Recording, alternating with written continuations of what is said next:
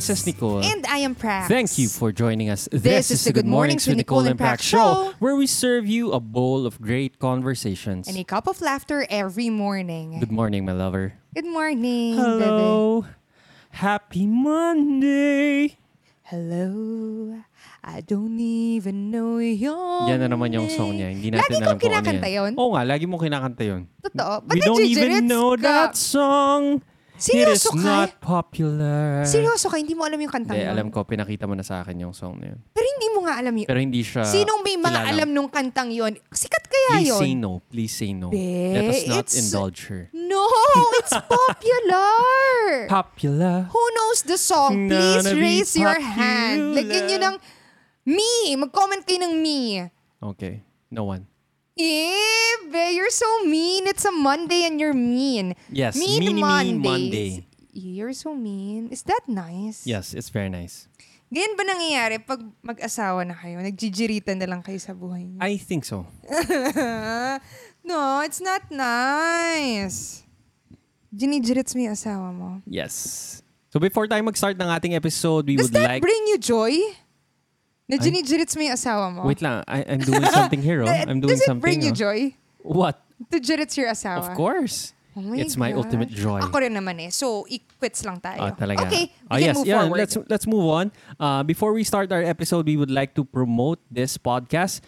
And it's with your help, ikaw na avid listener namin na nakikinig every single episode. I would like to urge you to share this podcast with one friend of yours and send him or her a message over Messenger and sabihin mo, bro, sis, listen to the number one daily podcast sa Philippines. Good Mornings with Nicole and Prax. And see to it na ito yung friend mo na kaya mong makipag-usap ng, kla- ng ganitong klase, mga meaningful conversations. Kasi at the end of the day, ito naman yung gusto namin gawin. It's to build a community of people who are like-minded, who have the same values, have the same philosophy. Uh, doesn't necessarily mean na hindi tayo mag-argue with it, pero yung at least we're on the same wavelength. And yon. That's it. So kung nakikinig ka sa Spotify, uh, well and good. Alam mo na kung ano yung podcast. Kung nakikinig ka naman sa Facebook namin, nanonood ka ngayon, meron din kaming audio version. Search mo lang kami sa Spotify, Good Space Mornings with Nicole and Prax. And pwede mo na siyang pakinggan on demand while you're driving, while you're taking a shower, while you're exercising, or habang tumatae ka. Ito ba yung tinatawag na modern day DJ? Itong ginagawa natin. Pwede. Hindi. Hindi ko alam. Pwede, kasi tinanong ako Oh, kwento mo to. recently. Recently, parang last week? Nakakatuwa nga eh. As in, nagulat ako. As in, nagulat talaga ako. And thank you so much. Sa ano to, nung nag-yoga ako sa yoga playroom, hindi ko alam kung nakikinig sila. Nandyan si, ah, si ate, teta. Tinanong niya ako, eh nakakatuwa. As in, natuwa ako. Sabi niya, ay, ma'am, DJ ka pala. Sabi niya ganon. Parang patanong siya. And at that time, syempre yung headspace ko is mag-yoga ko. And yun lang yung pinunta ko dun. Mag-hi ako, hi ate, parang gano'n. Tapos, sa, tapos nung sinabi niya yun, parang, tinignan ko siya, sabi ko, ha? Na parang, in my mind, ang DJ is, kasi hindi naman ako masyad nakikinig ng radyo talaga. In my mind, ang DJ is yung sa bar. Yung Ah. DJing, yung nag... Nagpe-play ng music. Club- club Oh, club DJ. DJ. As in, sabi ko, yun yung nag-pop sa mind ko. House music. Ganun. Kaya na pa, ha, ganun ako. Tapos, after nun, sabi ko, ah, tapos sabi niya, hindi ma'am sa Facebook. Sabi ko, ah, oo, podcast. Sabi ko ganyan. Actually, gusto ko sabihin, podcaster. Oo, kasi magkaiba yung DJ sa podcaster. Sinabi ko nga to sa, sa the other day, sinabi ko, ito yung difference. Kasi, tama, ako rin, di na ako nakikinig ng ah, radyo. Then, yung isang kakilala, parang acquaintance natin na na-meet mo from Toastmasters, si Kuya Jerry. Tama? Nag-message din siya. Sabi niya, ay, nakikinig ako sa Oo, podcast si niyo. Jerry, yes. Si Jerry, hi kay From Kuya Jerry. kung Toastmasters man dito siya. sa Angeles. Oo. Tapos sabi niya, reminds me of the duo si Chico And and, Delamar. Delamar. Ay, oo. So, niresearch ko si Chico and Delamar. As it turns out, sobrang uh, iconic nung morning show nila, The Morning Rush. So, sabi ko, ay, hindi ko alam to. Pakinggan ko nga, baka may matutunan naman ako from radio. So, nakinig ako ng The Morning Rush. Meron silang podcast version din, pero recordings lang nung radio episodes nila. Then nakinig ako. Tapos sabi ko, ah, ito yung radio DJ. Ang galing ng enunciation ng mga words. Iba yung energy. As in, talagang mabilis. Tapos parang sure talaga sila sa mga sinasabi nila. Tsaka masaya, laging Eh, high. masaya. High Oo. energy, no? High energy. Tapos naisip ko, ah, ito ang difference ng radio with podcast. Ang radio, kailangan gets ka pa rin nila or makakasakay sila even though makikinig sila halfway. Tama? Kasi ang radyo, hindi mo kontrolado. Ang podcast, ipi-play mo yan from start to finish. Rarely na makikinig ka ng podcast na isa-start mo siya at 30 minutes. Kasi sa podcast, hindi mo magigets yung pinag-uusapan kung pupunta ka na ng 30 minutes onward. Kasi usually sa podcast, mas deep dive yung mga pinag-uusapan. Mas malalalim na mga conversations. Hindi mo rin ito makukuha sa mga late night TV show host interviews na 6 minutes lang. Kaya yun yung gusto ko rin about podcasting. Kaya yung tinanong mo kung DJ din ba tayo, feeling ko yung, yung, I mean yung medium would say yes na audio format siya, nagsasalita ka sa mic. Pero yung way kung paano ina-articulate yung mga content, feeling ko magkaiba sila. So that's it for me. Radio versus podcast. Ayun. Yan. Ay, tapos nung bata ako, naaalala ko, pag nakik nakikinig kasi ako, hindi naman bata. Nagda-drive na pala ako noon. Nakikinig ako ng mga radyo. Mahilig ako dyan. Even ngayon, kunwari magda-drive ako, hindi ako nagko-connect ng phone. Mag, i, malapit lang sa yung pinupuntan ko sa yoga place. Magpa-play lang ng AM, FM. And, hindi, FM yon Lagi, merong DJ doon. And ang ginagawa niya, sasabihin niya, kunwari yung sa RX 100.3 ata. Tama ba? 93.1. Oh, yun. Monster RX 93. Ay, hindi yun. Ay, hindi. RJ 100. Oh, something. Oh, Yun, yeah. gusto ko yung mga RJ 100 kasi makalumang kanta yung piniplay, Yung piniplay nila. Ay, oo. So, RJ 100. My God. Tapos may DJ doon na parang kasama mo siya from 5 or 4, 5 or 6 to 8. Basta hanggang 8. And every time, kunwari, tapos na yung kanta, re-remind niya, you're listening to. Tapos sasabihin na naman niya na nandun siya hanggang 8. Basta ulit-ulit. Ah, ulit-ulit. Na sinasabi niya na siya to, kasama niyo ko hanggang 8. Tapos kunwari, pauwi ka na, nandun pa rin siya, sasabihin niya rin na hanggang 8 siya doon. Na parang feel ko, ah, kailangan niya ulit-ulitin kasi baka may nag-tune in like me, midway, hindi naman niya Tama. alam. So, inuulit niya. So, yun parang ulit-ulit lang siya. Though, ang maganda sa kanila, minsan may mga kanta, tapos sasabihin niya yung history ng kanta. Ah, may ganun? Merong konti eh. Parang sinusulat niya to. Kunwari, yung isa yung Journey. Ano yung isang kanta ng Journey na sikat? Yung Faithfully. Ah. Sinabi, ang nagsulat ata nun, parang yung drummer. Basta hindi yung lead na singer. Oo. Tapos, yun daw yung pinakamabilis na kantang sinulat niya. Parang overnight lang something. And about God siya. Hindi man siya about love. Yung may ganon na parang, ay, ang ganda. Parang yung sa Spotify, yung may feature na binabasa mo yung history niya. Genius. Yun, genius. So yun, yun naman nagustuhan ko na parang ay Maganda, nagbibigay maganda siya yan. ng tidbits. Tapos so, nung pinaplay na yung kanta na Faithfully, tuwang-tuwa naman ako. Eh, Kasi nagets mo na. Oo, ang nakaka-jerits lang, since nagda-drive ka, ang pangit nung signal, yung gumaganon-ganon siya. So, hindi ko masyado maintindihan yung lyrics. So, ayun lang Paano about tayo naabot dito? sa DJing. Oh. Ah, ano pinag-uusap? No? Ano pinag-usapan natin? Paano tayo naabot dito? Na may nagsabi na DJ, pero bago yun, ano. Oh, sige. Anyway, let's move forward for Monday. And during Mondays, we have Motivation Mondays, wherein Yes. we discuss about productivity or starting your week right. Yes. And for this Monday, what are we going to talk about? So, ang pag-uusapan natin is, ito yung concept na sinabi ko nga na effectivity versus efficiency. Kasi, pag sinabi nilang productive, ang laging nasa isip natin is, mabilis mo ba itong magagawa? Ah, ta- ah, it- tama mo bang magagawa? Or, yun parang, lagi nating, ine-equate natin yung productivity with being busy. Na pag nakita mo nakaupo lang, wala siyang ginagawa. Kaya madalas yung mga yung mga employee, titignan nila yung mga boss nila, tapos sasabihin nila, itong boss ko naman, wala namang ginagawa, pero mas mataas pa yung bayad sa akin.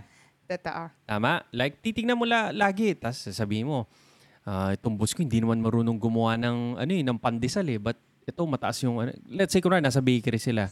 Itong boss ko nangongolekta lang ng pera eh. Di mo marunong gumawa ng pandesal. Ako gumagawa akong pandesal. Ganyan.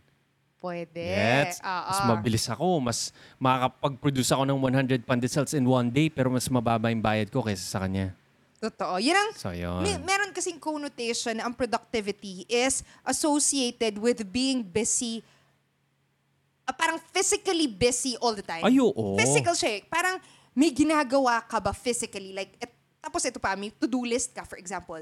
Nagawa mo ba lahat yon? Oo. Yan ang- ako Paramihan kasi ng to-do list. Parang pag 100 yung to-do list mo, ay, sus ko po, ikaw ang pinaka-productive dito. na tao na to. Nasusulat niya yung mga to-do list niya. May, may, may nagsabi nga, parang, if gusto mong magkaroon ng raise, let's say nasa office setting kayo, basta humawak ka ng mga papel, tapos maglakad ka sa opisina. Basta humawak ka ng papel, tapos parang may mga may mga chine-check ka, ganyan, tapos hawakan mo yung phone mo. Basta lakad-lakad ka everywhere. may kausap ka, Tapos kunwari. kunwari may kausap ka, tapos kunwari may mga ano ka. Tapos pag uutusan ka nila, sabihin mo may tinatapos ka.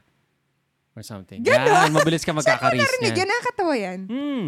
Somewhere. Sabi nila, kung gusto mo lang ng race, yun yung gawin mo. Alam mo ba't nakakatawa? Why? May sense of ganong picture na, ay oo, tama. Oh. Parang meron ako sense na, ay oo, mag-agree ako. Kasi yung tao na yun, napaka-busy, napakasipag naman itong taong to. Totoo. Kaya- Nagmumultitask. Oh, kaya ang secret lang is ipaki i-paint mo yung picture na sobrang dami mong ginagawa. Na in their eyes, ay sobrang busy nitong taong to. Tama? Totoo. Pero ang question is, yun ba talaga yung pinaka-effective way of doing work? True. Funny how it seems. Tama? Kasi Yes. ngayon, pwede nating sabihin, yes, very efficient ka. Sobrang bilis mo magsulat ng something. Or sobrang bilis mong ganito. Pero ang susunod na question is, yan ba talaga dapat ang kailangan gawin? Yan ba ang importanteng work na dapat gawin mo? So, dyan papasok ang effectiveness versus efficiency. Ang sinasabi nila, effectiveness is doing the right things. Ang efficiency is doing things right. And often, pinagbabaligtad natin yon na mas inuuna nating isipin na mabilis nating magawa yung mga bagay-bagay before natin tanungin na ito ba dapat yung ginagawa natin. So, yon. So, moving forward, ah, may book ako na nabasa nung nagsa-start pa lang ako mag-work. Ang author ay si Brian Tracy. Ang title ng book is Eat Your Frog. As in, kainin mo yung palaka mo. So, yun yung sinasabi niya. Sinabi mo sa akin dati yun. Tapos ko, ano ba naman yung title na yan? Palaka. Sa lahat-lahat ng pwedeng kainin. anim, animal na ilagay doon, palaka. Hindi pwedeng eat your hipon. Kasi masarap. Oo. Paborito mo yung seafood. Palaka. di ba? O Oh, anyway. yun. kasi may meaning yan eh. Oo. Ah. Ang sinasabi ni Brian Tracy, sa umaga mo, kailangan mong makain yung palaka. Sabi niya, isipin mo yung palaka. Ano yung itsura niya? Napaka-slimy niya. Ew. Tapos, yung balat niya, yung kulukulubot. Di ba? Tapos, alam mong, may amoy yun. Kadiri. Yung mata niya. Hindi mo manahawakan yun. Oo. So, sabi niya, yun yung feeling. Kakainin mo pa. Yun yung feeling pag gagawin mo yung pinaka-importanting bagay sa araw mo. So magsa-start ka sa isang sa, isa-start mo yung day mo by eating your frog. So yun yung tinatanong mo. Like ako every day, ah, tinatanong ko yung sarili ko, ano yung frog ko? Ano yung pinakamahirap na gagawin ko na importante? And magmo-move forward sa work life ko. Ito yung magmo-move ng needle sa akin. So yun.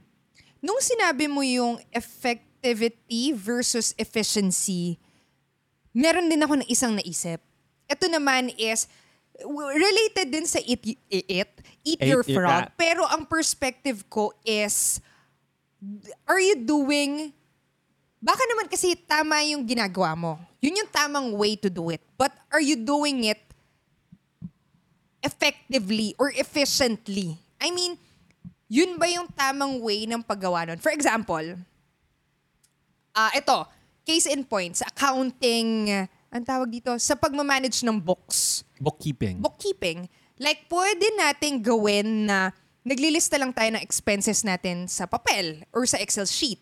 And then after every month, for example, personal finance natin, pwede kasing ang step lang is gusto ko lang malaman magkano expenses ko. So pwede ko lang siya isulat every single day sa notebook ano yung expenses ko and every day, every week, every month, sinasummarize ko yun manually. Tama? Tama naman yung ginagawa ko. Kung objective ko is gusto ko malaman magkano expenses ko. Tama. Pero ang question is, yun ba yung parang efficient, parang The most efficient way. Most efficient way of doing To it. do books. Oo. Dahil feel ko, may ma- pagka ganun ako, nagsistick ako kung ano yung sanay ako. Pero ikaw, magsasabi, feel ko ikaw to, bakit hindi mo try mag-YNAB? Like, an app to do that for you. Kasi, if mag, let's say, yung YNAB, you, uh, you need a budget na app. I-enter mo lang yun sa software, tama? And then, tada! Every day, every month, every year, for ilang years, makikita mo na magkano expenses mo. Tama? Pero it takes, ano man tawag nun? It takes parang backing off and open-mindedness to realize na, yes, I may be ticking off that to-do list, which is to write my expenses, but it is not the most efficient way of doing it. Same as ngayon, di ba sinasabi ko sa'yo, ang kailangan ko is graphic design, packaging design. Kasi gumagawa ang kaming item, yung share natin yesterday about tea. Meron na tayong product, wala akong packaging design. So ang ginawa ko, nag-spend ako ng entire day doing graphic design. I mean, may grasp ako, pero hindi ko alam yung details. Like, As in, half day siya nagde-design hindi, ng ano buong niya. araw. Buong araw siyang. Fini-figure out ko, nagpaprint ako sa bond paper, bakit hindi sumasakto dun sa measurement ko. Basta hindi siya maganda and feel ko kaya ko siyang gawin. As in, feel ko, may YouTube naman. Meron naman akong laptop, meron akong whole, may alam ko naman yung design. As in, tapos sinabi mo, Be, bakit, ah, sabi mo, parang, Be, okay na yung ginawa mo, good job, pero meron akong nahanap na contact na graphic design, tawagan mo and ask if pwede siyang Graphic gumawa. designer. Ah, graphic designer. And for me, parang ako, eh, bakit ayaw mo naman yung design na ginawa ko? Hindi ba maganda? Gin- Parang feel ko, attack siya on me na, wait, ang to-do list ko is to do a packaging design, to learn this, this, this, this. Alam ko, hindi ko siya nagawa, like, most efficient, effect, parang pinaka-effective, pero alam ko, nagawa ko siya. Bakit mo ako bibigyan ng ibang task? Pero in retrospect, kinu- kinontak ko rin naman eh, in retrospect, ay tama ka. Hindi yun yung efficient way of doing it. And as an entrepreneur, hindi ko job na matutunan yung tiniest details. Ang job ko is to eat my frog, which is to look for that designer. Kasi feel ko mas mahirap na maghahanap ka ng tao. Tatawagan mo, kakausapin mo, magsiset ka ng meeting, tatanong mo, paano ba mag-work? Kasi hindi naman ako nakakipag-work, never pa ako nakipag-work ng sa freelancer, di ba? Or kung i-hire ko man siya, paano ba yun? Hindi, hindi, never pa naman ako nag-employ na gets. Well, meron tayo, virtual, pero hindi yung in person. Ito, gusto ko in person. So, yun lang, parang relating dun sa Eat That Frog, meron din siyang connection sa parang ano yung frog mo is pwede mo ring isipin na ano yung parang one thing na pag ginawa mo, masosolve niya yung mga, maraming problema sa buhay mo. Hindi naman sa masosolve niya yung maraming problema sa buhay mo. Ang sinasabi niya lang na pag nagawa mo to, parang hindi na as ganun kabigat yung ibang bagay. Totoo. Kasi Tama. for example, nahanap na yung graphic designer na yun, hindi na mabigat for me na i-design yung product na yun, mag-isip ng isa pang product, mag-isip ng collateral materials, mag-isip ng ganito. Same as pag nagawa ko na aralin yung application for expense tracking, dun sa example ko ng una, hindi na ako mahirapan na everyday nagtototal ako, every week nagtototal ako, every month nagtototal ako, tapos titingnan ko nasa na yung mga papelin. Kasi automatic siya mangyayari. Totoo. So I think merong sense of being an open, parang open-minded din to accept change. Ayun. Yun yung Ano akin. daw? But sa- paano, ka, paano tayo napunta doon? Anong Hindi. open-minded to accept change? Wait lang, nagulo ko. Hindi. Eh, bakit Parang, biglang oh, ganun? ba't biglang ganun? Parang biglang, binato mo lang na walang, walang sense. Being open-minded to change. Alam mo- Wa- walang connection sa pinag-uusapan natin. Be, listen to your asawa. can, can I explain? Naano ako doon. Naaning ako talaga. Ano open-minded to change? Wala tayong Can you listen pinag-uusapan. to your asawa right now? No. Be, what's that? No. Ay, you're you're stand-up comedian, ha? You're stand-up comedian. You're funny. You're funny. Ito lang yung sinasabi ko. Kasi, ako, napapansin ko, sinasabihan mo ko Ibe, stop laughing. Yes, I, yes, I'm Is it gonna nice stop. what you're doing to your Mm. asawa? Yes, it's my happiness. Okay. Kaya sinasabi ko lang is, relating yung change and open-mindedness, parang feel ko ako personally, meron akong stigma when something, when I need to change something. Even if for the better siya na parang nagiging attack siya for me. For example, nung ang alam kong way to do things kung kailangan ko ng packaging design is to do it myself, to learn it. Kasi parang feel ko kaya ko naman siya and nag-spend ako ng ganitong time. And for you to tell me na, oh, baka mas magandang ganito-ganito, parang medyo nagiging restrictive. Merong initial initial resistance. Same as, kunwari, nagdati, susulat ko ng expenses, tapos gagamit ako ng app. Parang may initial resistance dahil kailangan kong mag-go beyond what I'm comfortable already, which is learning how to do packaging design. Meron na progress, which is writing every time. Alam ko naman, may process na ako. Parang feel ko lang, merong certain kind of change na involved. So, sinasabi ko, maging open lang din. Feel ko, self-talk ko siya sa akin pag kami ganun. Kaya sinabihan mo ko, kailan ba last time? Yung nagpapatulong ako sa sa pages ko sa day one. Yung mga ganong bagay, kasi feel ko, technology siya. Sasabihin ko pa rin na nag-rely ako sa'yo to help me with things with regards to technology. And hindi madali for me na to adapt. Kasi parang feel ko, ah, yun yung nagiging productive ako. Bakit ko pa i-spend yung time ko figuring this out? Eh, yung to-do list ko, hindi ko ma-check kung magsispend ako ng ah, isang buong araw kung aralin lang paano to. For example, sinabi mo sa akin, Susulat kasi ako ng journal every morning, 'di ba? And may times talaga nagfe-fail yung software na ginagamit ko. As in, pagkabukas ko, yung isang artikulo na siguro 2,000... 30 minutes mo sinusulat. 30 minutes ko sinusulat. Bigla lang lang mawawala siya. lahat. Or masasave isang paragraph. Isang sentence, mas masaklap yun. Yung minsan, wala talaga natira. Na, pero nakasave yung document. Sabi ko, paano ba to? Gets? And sinabi mo na parang gamitin mo tong software, da, da, da, da. Hindi ako nakinig kasi parang, ah, ano ba yan software? Hindi ko na alam sa kukunin yun. Tapos nangyari na naman siya after one week. Tapos tumatawa ka, sinabi ko na kasi sa'yo, ganyan, ganyan. Sabi ko, help me, help me. So tinulungan mo ako. Na parang, feel ko, yun lang siya. Parang be open to change. Not necessarily na nagagawa mo. Kasi task ko every day, especially this year, na makapagsulat. Because that's my time for myself to reflect. And feel ko, basta magawa ko lang yun, okay na. Pero ang tanong, yun ba yung pinaka-effective or efficient way of doing it, knowing na nabubura nga siya? Totoo. Like, kunwari, continue na nagsusulat ka doon kahit na alam mong mabubura siya. may possibility na mabubura siya. Yun yung sinasabi ko na change and being open to that change. Which is going back dun sa to-do list natin and eating that frog. I may have Kasi that ang mas importante na gawin doon is i-figure out paano hindi mabura yun. Pero Correct. hindi mo yun gagawin. Mas Correct. pipiliin mo na magsulat ka ng 30 minutes kasi feeling mo, ah, yun yung work. Nasulat ko siya. Correct. Because Pero magko-complain ka ulit sa akin na, ay, binura ng software yung sinulat ko. hindi ko ma-figure out paano yun. Kasi, alam mo, nung ginawa natin siya, it didn't take you five minutes to sync lahat ng mga entries na. Totoo, with Tama? your help. Pero Oh, kung with ako my yung help. mag-figure out nun, it will take me more.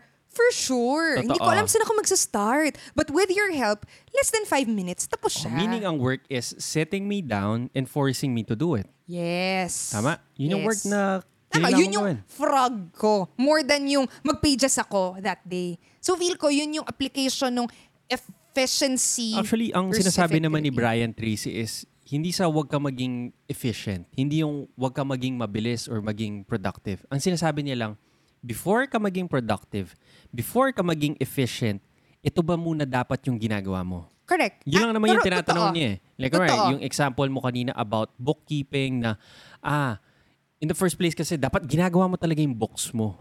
Now, Agree. kailangan mong gawin yung books mo. What's the efficient way of doing it? It's by using YNAB, di ba? Or an app, application. Or an application na mas magiging convenient yung paglalog mo ng mga expenses mo. Kahit na kunwari, nasa McDonald's tayo, binigay natin yung 120 pesos. Masusulat natin yun sa phone natin. Very efficient siya. Way of bookkeeping expenses. So, yun. Yes. So yun yung take ko on that.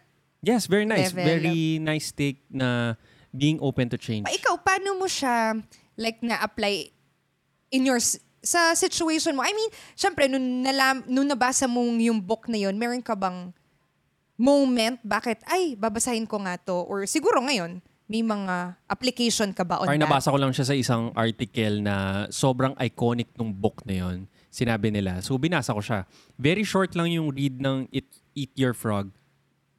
As in parang isang sitting lang matatapos mo yung book na yon. Mabilis lang siya. And ngayon, every day, uh, dun sa daily ritual ko, may may special slot siya doon lagi. Nakasulat, Eat Your Frog. Tapos may dash. Tapos iisa lang siya. Then everything else is yung mga parang to-do list na lang. Pero dapat yung Eat Your Frog na yun, mangyayari yun. Lagi.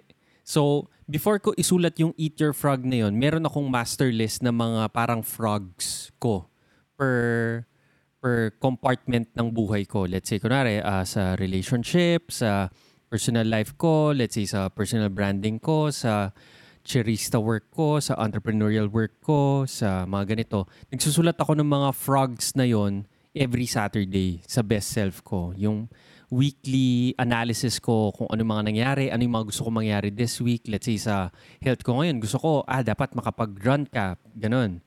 Five times a week or every day. Makapag-exercise ka, makapag-ganyan ka. Nagsusulat ka ng mga frogs na alam mo mahirap sila mangyari para sa compartment na yun. Pero pag madali na sila, like kunwari ngayon, meditation, importante yun, pero hindi na siya ganun kahirap sa akin. Hindi, hindi frog. Parang kumakain na lang ako ng... Part na yun ng checklist mo. Oo, Parang na-filter na yun na okay to na gawin. Ito yung right way of doing it. Oo. Tama? So parang hindi na siya frog. Wala na siyang Habit effort. na siya. Oo, naging successfully habit na siya. So ngayon, marami pa rin ako mga frogs. Like, kunwari, ah, dati habit na yung pagsusulat everyday. Ngayon, for three months, sinusulat ko, boy, magsulat ka ha. Pero up until ngayon, hindi pa rin ako nagsusulat. So, frog yun na gusto ko makain pero hindi ko kinakain. Pagsusulat, like articles, right? And articles. Articles every... one article per day. So yun, hindi yun nangyayari. Mababasa na ba namin yun? Kailan kaya namin mababasa yung... Sana ako gusto ko na rin mabasa. As Kailan in, nga? I need to eat my frog. That's it. Effectivity versus efficiency. So kayo guys, ano yung mga bagay na kailangan gawin nyo pero hindi nyo ginagawa na mas pipiliin yung tumayo, maglakad sa opisina, may hawak na papel kahit walang laman yun, tapos sulat-sulat kayo, tapos kunwari may kausap kayo kahit wala kayong mga kausap, tapos kunwari pag utusan ka na, boss, sandali lang, ah, may gamiting ako. boss, sandali lang, ah, may kailangan ako puntahan, na alis ako. So, yun. Pero mas mahirap kasi, alam mo, mas mahirap pag, ano ka na, pag entrepreneur ka, yung walang mag-uutos sa'yo, mas mahirap na sabihin sa sarili mo na, boy, umupo ka, gawin mo yung importante. Kasi wala na magsasabi sa'yo ngayon eh.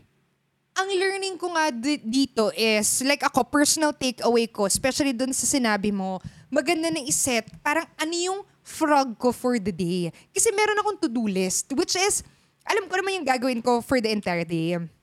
And meron akong, actually hindi, hindi. May three tasks ako na kailangan gawin. Parang ano yung today's targets, tatlong target yan. Pero I mean, ano yung, parang instead of target lang siya, ano yung frog ko for the day na pag ginawa ko, it's change niya talaga. Parang kung may isa, ano yun? I mean, hindi ko pa alam. Pero for now kasi, meron akong laging, okay, bago mag-start yung day, ano yung three tasks na pag magawa ko, okay na. Parang feel ko yun yung frog ko eh. Pero baka maganda rin nga yung sinabi mo na per week, ito yung frog ko. Tapos, gawin. Frogs sila Frogs per pala. compartment. Hindi, totoo. Tapos parang, alam ko mahirap silang gawin. So, every day, after mo mag-pages, tinitignan ko yung list of frogs na yun. Tapos pipili ako. ah, Parang for feel today, ko ito nga- lang. Parang ganun. Oo, itong mga frogs na to, yung talagang, ano, yung parang najijirits kang, ba't ko kailangan gawin to? Kasok-kasok sila. Ay, oo. As in, parang kang kakain talaga ng palaka. Yung tipong, di ba pwedeng ako na lang gumawa? Yung parang gano'n. Di ba pwedeng ipasa na lang ng yan? Parang gano'n. Oh, feeling ko nga pag pag sinulat mo siya doon sa line na yun, may may emotional reaction siya. may trigger. Or yun nga yung laging nafe-feel ko eh. Pag isusulat ko na yung Eat Your Frog, as in mapapaisip talaga ako and kinakajol ko yung sarili ko na, ay, lagay mo na lang dyan, exercise. Kasi alam mo, medyo mas hindi mahirap yun. Ano yung mas mahirap? Mahirap lagi is entrepreneurial work. Ah, sorry, gets. Meaning sa compartment ng life. O sa compartment Totoo. ng life. Alam ko may mga mahihirap Totoo. dyan. Pero if I had to choose between exercise or moving, kasi kanya-kanya to yun ng, nasa Frog iba't eh. ibang ah, phase ng buhay eh. Like, kunwari, ah, very settled ka na sa business mo. Alam mo, may kakainin ka bukas, may, nag, may profit ka na 2x or 3x ng kailangan mo, I'm sure, ang mas importante na sa'yo is ibang stuff na. Diba? Like, kunwari, growing your empire or having a healthier lifestyle. Parang ganun. Pero so far, let's say sa akin ngayon, ang biggest concern ko is talagang ah, yung pag-grow ng entrepreneurial ventures. Kasi so far, hindi pa siya nasa state na talagang satisfactory para sa akin. So yun. Kanya-kanya naman eh. Nasa sarili mong gauge eh. Basta ang sinasabi ko lang, every time isusulat mo yung eat your frog, as in may emotional reaction na parang ayaw mo siya isulat. And pag nafe-feel mo na ayaw mo siya isulat, yun dapat yung isulat mo. Yun nga eh. Ako ngayon, kailangan ko i-rethink yung three things na kailangan ko gawin. Kasi usually, ang dali na isulat na parang, okay, titingnan ko yung calendar ko. Ano yung magsuspend ako ng maraming time? Yun yung susulat ko na target ko. Pero ngayon nag-discuss tayo, parang ang gandang refresher na not necessarily nag-spend ka ng tatlong oras dyan, yan yung frog mo. Kasi minsan yung frog na yun, it will only take you, what, five minutes. For example, call yung Totoo. prospect na to, i-message mo yung mga taong to para magtanong kung may mga prospect sila. Hindi yun magte-take ng one or two hours, magte-take yun ng what, 10 minutes? Wala mang 10 may isang minutes. day, sinabi mo sa akin na tawagan mo lang tong real estate broker na to. Ayoko siyang tawagan. Totoo. Gets? Na parang, for- me, kasi hindi ako yung Ah. tatawag, hindi ko gets, ba't di mo pa gawin ngayon na ngayon? Wala kang 5 minutes yan. Pero alam ko na pag tinawagan ko siya, yun yung may pinakamalaking step towards, let's say, ngayon kasi ang ang pinaka goal ko is mapuno natin tong building kung saan pina-renovate, pinaayos and ganyan. Pero so far wala pa ring mga leads. So ang hirap for me na tumawag sa mga taong importante na nag humingi ako ng tulong. Ah, kung may leads kayo, dalhin nyo sila dito. And hindi ako makatawag-tawag. Then sinabi mo sa akin, yan yung pinaka-importante kailangan mong gawin ngayon. Yun lang. Which is true. Yun yung Didn't take me frog. five minutes to call and makausap siya. Then afterwards, nanood na ako. Kasi Saturday Kasi yun eh. after mo gawin yun, parang okay ka na sa Oo, okay na araw ako. mo. Tama Nagawa na. mo na. Oo, progress yun. Totoo. Totoong progress siya. So yun. Okay. Ayan ang ating uh, episode this Monday, Eat Your Frog. Kainin mo yung palaka mo. Oo. Na-motivate ba kayo guys, Guys, sa ating uh, ano yung bagong palaka week? mo this morning? yan. Kainin natin yan. Let's Alam mo ba eat sa our Pampanga, frogs. kinakain yung mga palaka talaga? Yes. Pero masarap siya. dito lang ba? Hindi ba kinakain naman talagang palaka? Ah, okay. Eh, di ba? Basta sa Everybody's Cafe, ah, may one time pinakain kami ni Papa ng palaka. As in, ayaw ko kainin. Tapos nung nakain ko, ay masarap pala siya. Parang chicken. Mm-mm. Masarap siya. Gusto kong kumain uli doon. Meron din silang cricket doon, Camaro. Ayun hindi ko kakainin. Ay, hindi. Yun hindi ko Ay, ang kakainin. ah, you have to eat that. We have to go there. It's really good. no, it's no, not. it's it's good. It's As in, kadiri. Pag that- makita mo siya, oh my lord. Kadiri. Wait lang, wait lang. Can I talk? So, Parang nung, kumakain ka ng ipis. nung Yung bata ako, laging pinapa-order ko yun. Pero half order lang. Kasi medyo fried siya. Nilasing, di ba? Parang ganun. Hindi, fried. Ah, okay. Nilaseng, yun yun. Meron pang... May beer. Fried yun. Okay. So, let's eat that one time. Punta nga tayo doon, San Fernando. Okay. Okay? So, that's it for today, guys. Thank you so much for listening. And see you again on the next episode. Tomorrow. Bye!